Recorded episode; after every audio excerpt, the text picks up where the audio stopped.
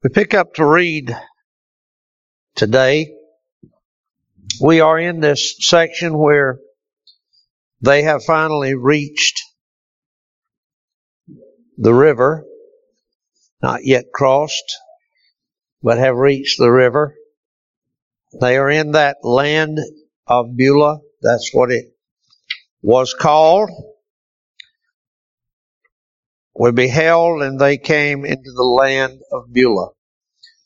And he describes in some measure what that land is like.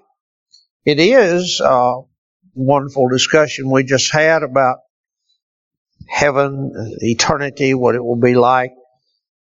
Uh, this land of Beulah is that land, it is that transition land where the soul is moving from this world to the next.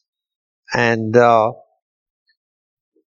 uh, there's a legion of shining ones, which is what our brother just told us that these cherubim are literally the word meaning, burning one. Shining ones. There are now this legion of shining ones just come to town. And uh, in this land. They heard nothing, saw nothing, felt nothing, smelt nothing, tasted nothing that was offensive to the stomach or the mind. Only they tasted of the water of the river over which they are to go. What a blessed taste that is. And so we pick up the reading today, and we will be for some time in this particular location. That is, as to Bunyan's uh, story, Bunyan's uh, writing, he he is lingering for quite some time, as we shall do in this particular place. He said, in this place there was a record kept of the names of them that had been pilgrims of old, and the history of all the famous acts that they had done. It was here also uh, much discoursed how the river to some had had its flowings and what ebbings it has had while others have gone. It has been in a manner dry for some, while it has overflowed its banks for others. Now we're going to read some comments of others about this, but he's talking about the difference in the death experience of different believers. Uh, and let me just mention, because I don't have any of my notes, but I do want to just mention to you there is no there is nothing wrong. And uh, there is nothing wrong for the saint to pray all their lifetime long that the Lord would give them a peaceable passing. There's no wrong in that. Whatever may be our lot, whether whatever may be the disease or tragedy that takes us out. If it be prolonged, there is nothing wrong in suing our Lord for mercy, that it will, that it will be, that it will be a peaceful crossing, dry, dry ground. There's no harm in that. There's no harm in asking the Lord for that mercy any more than asking Him for any other mercy. Uh, this is a mercy that we we are not we have we have no biblical warrant for it. We have no biblical right to claim it as such, but we have every right to sue him for mercy. And specifically as to this matter of our crossing, that he would make it peaceable and and uh, calm. Scott in our book, most of us have Scott's version of Pilgrim's Progress. Scott in our book says the lively exercise of faith and hope, the anticipation of heavenly felicity, and the consolations of the Holy Spirit soon make the believer forget his conflicts and sorrows, or only remember them to enhance his grateful joy. This description represents the happy state of those that live in places favored with many lively Christians, united in heart and judgment, and where instances of people dying triumphantly are often reported or witnessed. It has frequently been observed that aged believers in such circumstances have been remarkably delivered from fears and temptations and animated by the hopes and earnests of heaven, so that while death seemed bitter to nature, it became pleasant to the soul to think of the joy and the glory that would immediately follow it. So different experiences by different believers. Uh, this is something that is well documented in history as well as in the scriptures. Uh, in my book that I did uh, on death on the border where they touch. In that book, I I select uh, there are volumes and volumes of accounts given, written, uh, but I just selected out a few and put it put in that book just for the modern reader to hear the testimony of some who to whom the Lord has granted this this gracious and wonderful experience of finding dry ground and crossing over uh, in peace. I wanted to read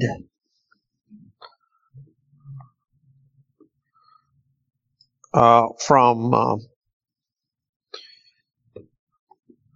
Overton, Overton's lectures. Overton, in one place, uh, and I'll later I will have more, not today, but later I do want to refer to some other things Overton said about this scene. But just here, I want you to hear what Overton says. He said, Here, that is here at this, when they arrive at this river, this land, he said, Here let us pause for a few moments to commune each with our own heart. We may be real Christians and yet, we may be real Christians and yet know little of the triumphant exercise of those who are happy inhabitants of the land of Beulah. Sometimes real saints, eminent saints, when they approach their journey's end and linger for a long, for a while on the verge of that eternal world, do not find it a land where the sun shineth day and night. Not everyone finds it to be so in this land. On the other hand, they sometimes find it enveloped in gloom and mist and darkness, and neither sun nor moon nor stars for many days appear. And I read a number of accounts of folk dying like that. They trust indeed in the tender mercy of their God forever. They keep firm hold of the precious promises of the gospel. And with a deeper sense than ever of their vileness and depravity, they renew again and again their earnest application by faith for a personal interest in the redemption that's in Christ. But they have no rapture, no triumph, no joy. They cannot come to the revelations and visions. They have not a word to say of scenes of glory opening upon their sight or the seraphic sounds ringing in their ears. Their minds, for the most part, are absorbed with a deep and solemn sense of nearness and reality and the amazing importance of eternal things. Nature shrinks at the prospect of death. And the sense which they have of their own sinfulness and the holiness of God has a more visible and evident effect upon them than their faith in Christ. It has a more visible effect on them than their faith in Christ and their hope of everlasting life to be enjoyed through Him.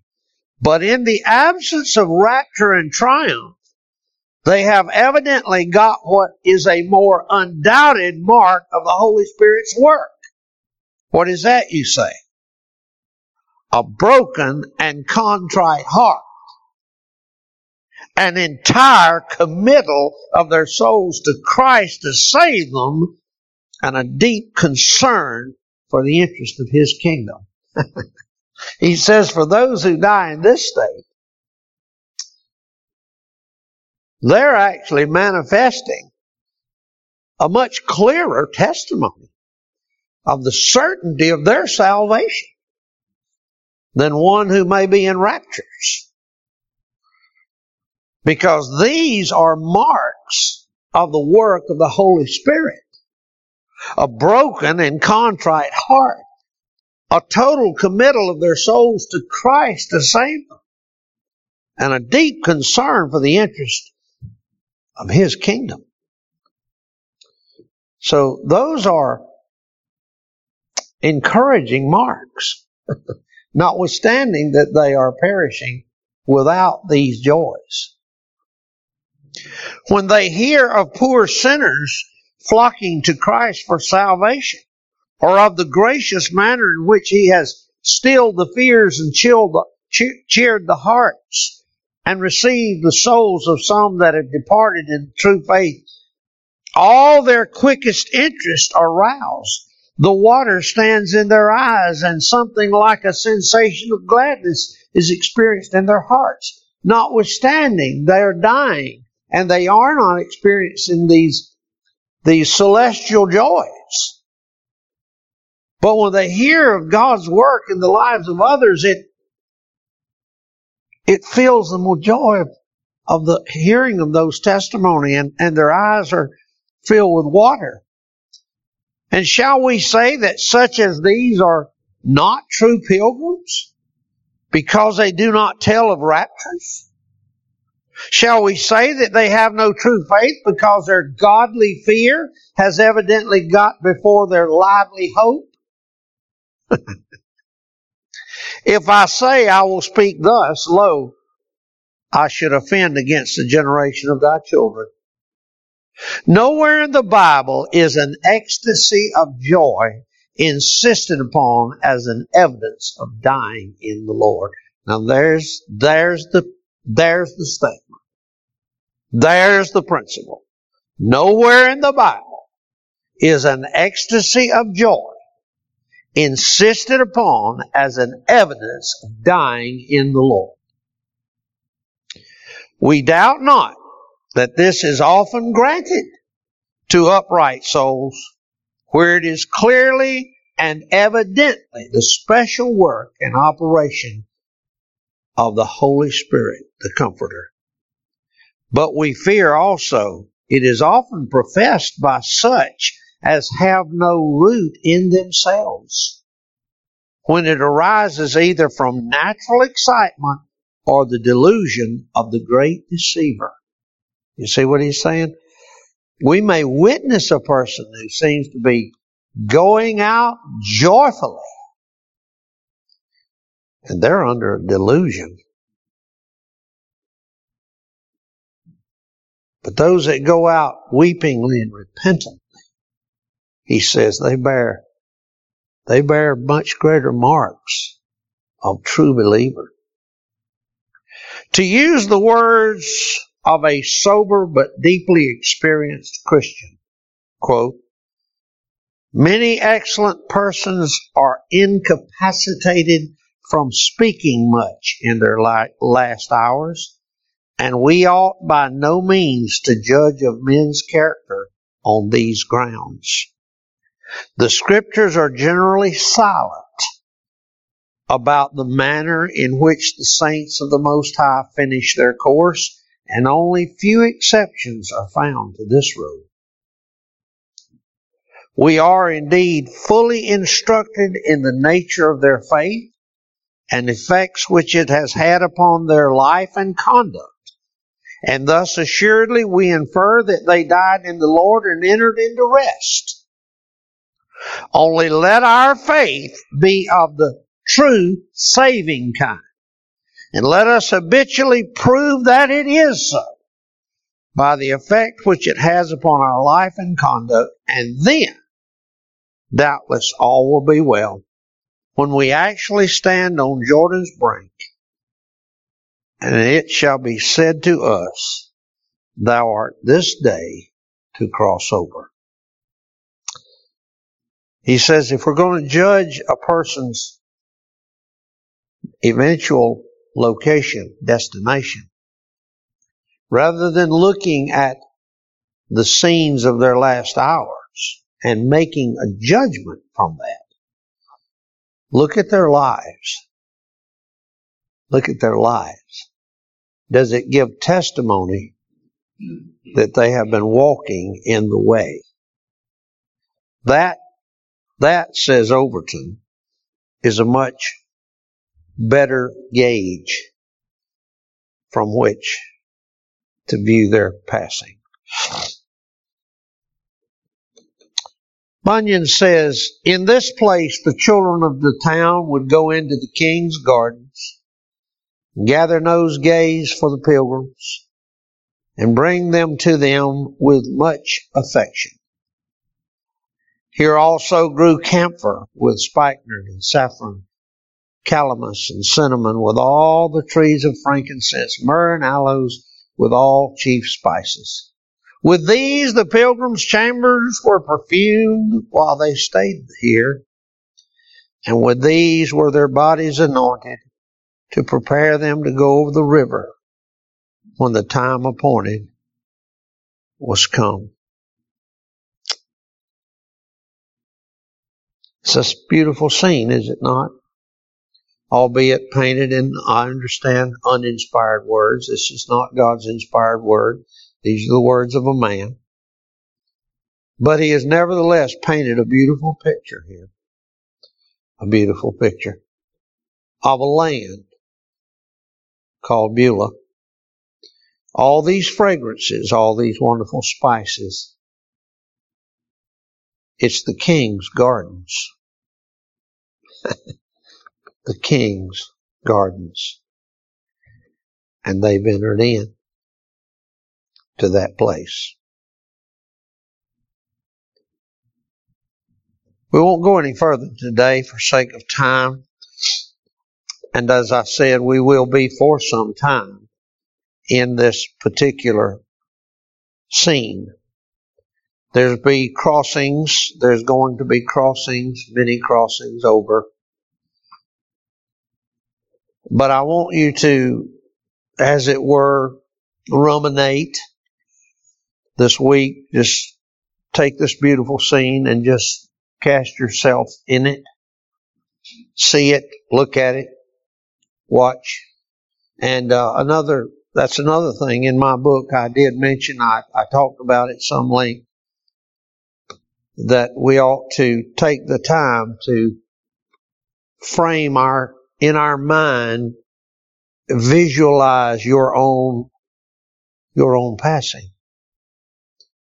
Just frame in your mind some thought of your own passing. Give thought to it. Meditate on it. And consider what will it be? It's important. It's very important. This is that land. This is that border. The border where they touch. That is this world, this life, and the next. There's a borderland right there, and these have entered into it. We'll stop there for today. Is there any questions, comments, or testimony before we take up the next? Just as an example, to note that Thomas Scott wrote this circumstances where children are, are placed among other lively Christians. It is reported, it was reported by Dr. Baldwin's contemporary biographer that in the last year or so of his life, he could not hear the account of a faithful Christian's passing without, and I quote here, without manifesting much evident emotion. Yeah. Amen. Amen. His, his own passing was quite quiet. Mhm. Um, that uh, he was moved by hearing those accounts of those who were just before Mm. ahead of him. It's also interesting account that's given of not a so well known Puritan, but the one who was quite faithful, and a gentleman by the name of Joe Throckmorton, uh, who had been a Puritan pastor for many decades, that was coming and knew that he was near the end of life and much trouble in his own soul, found that uh, uh, that, the trouble was so hard upon him that he finally rest, as it were. He applied to one of his fellow ministers and finally broke his heart to him and said, what, what would you say of a Christian and the gospel minister who can get no comfort at the end of his life? And his fellow pastor responded, What would you say of a Christ who in his dying hour could get no comfort? that cry out Amen. Amen. Amen. I've read that before. Yes, amen.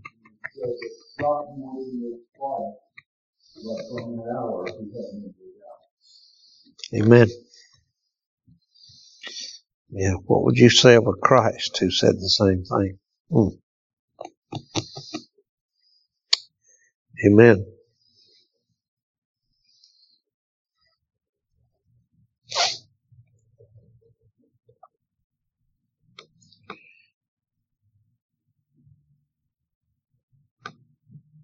toward the Dr. Hill apparently knew we were about, uh, he was wanting to finish his series of training for the local group. But it wasn't said that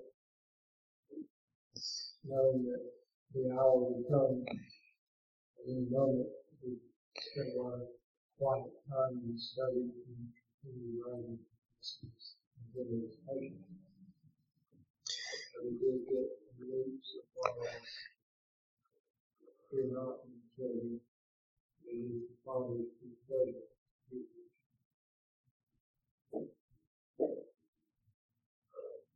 The the word of God. Yep. Hmm.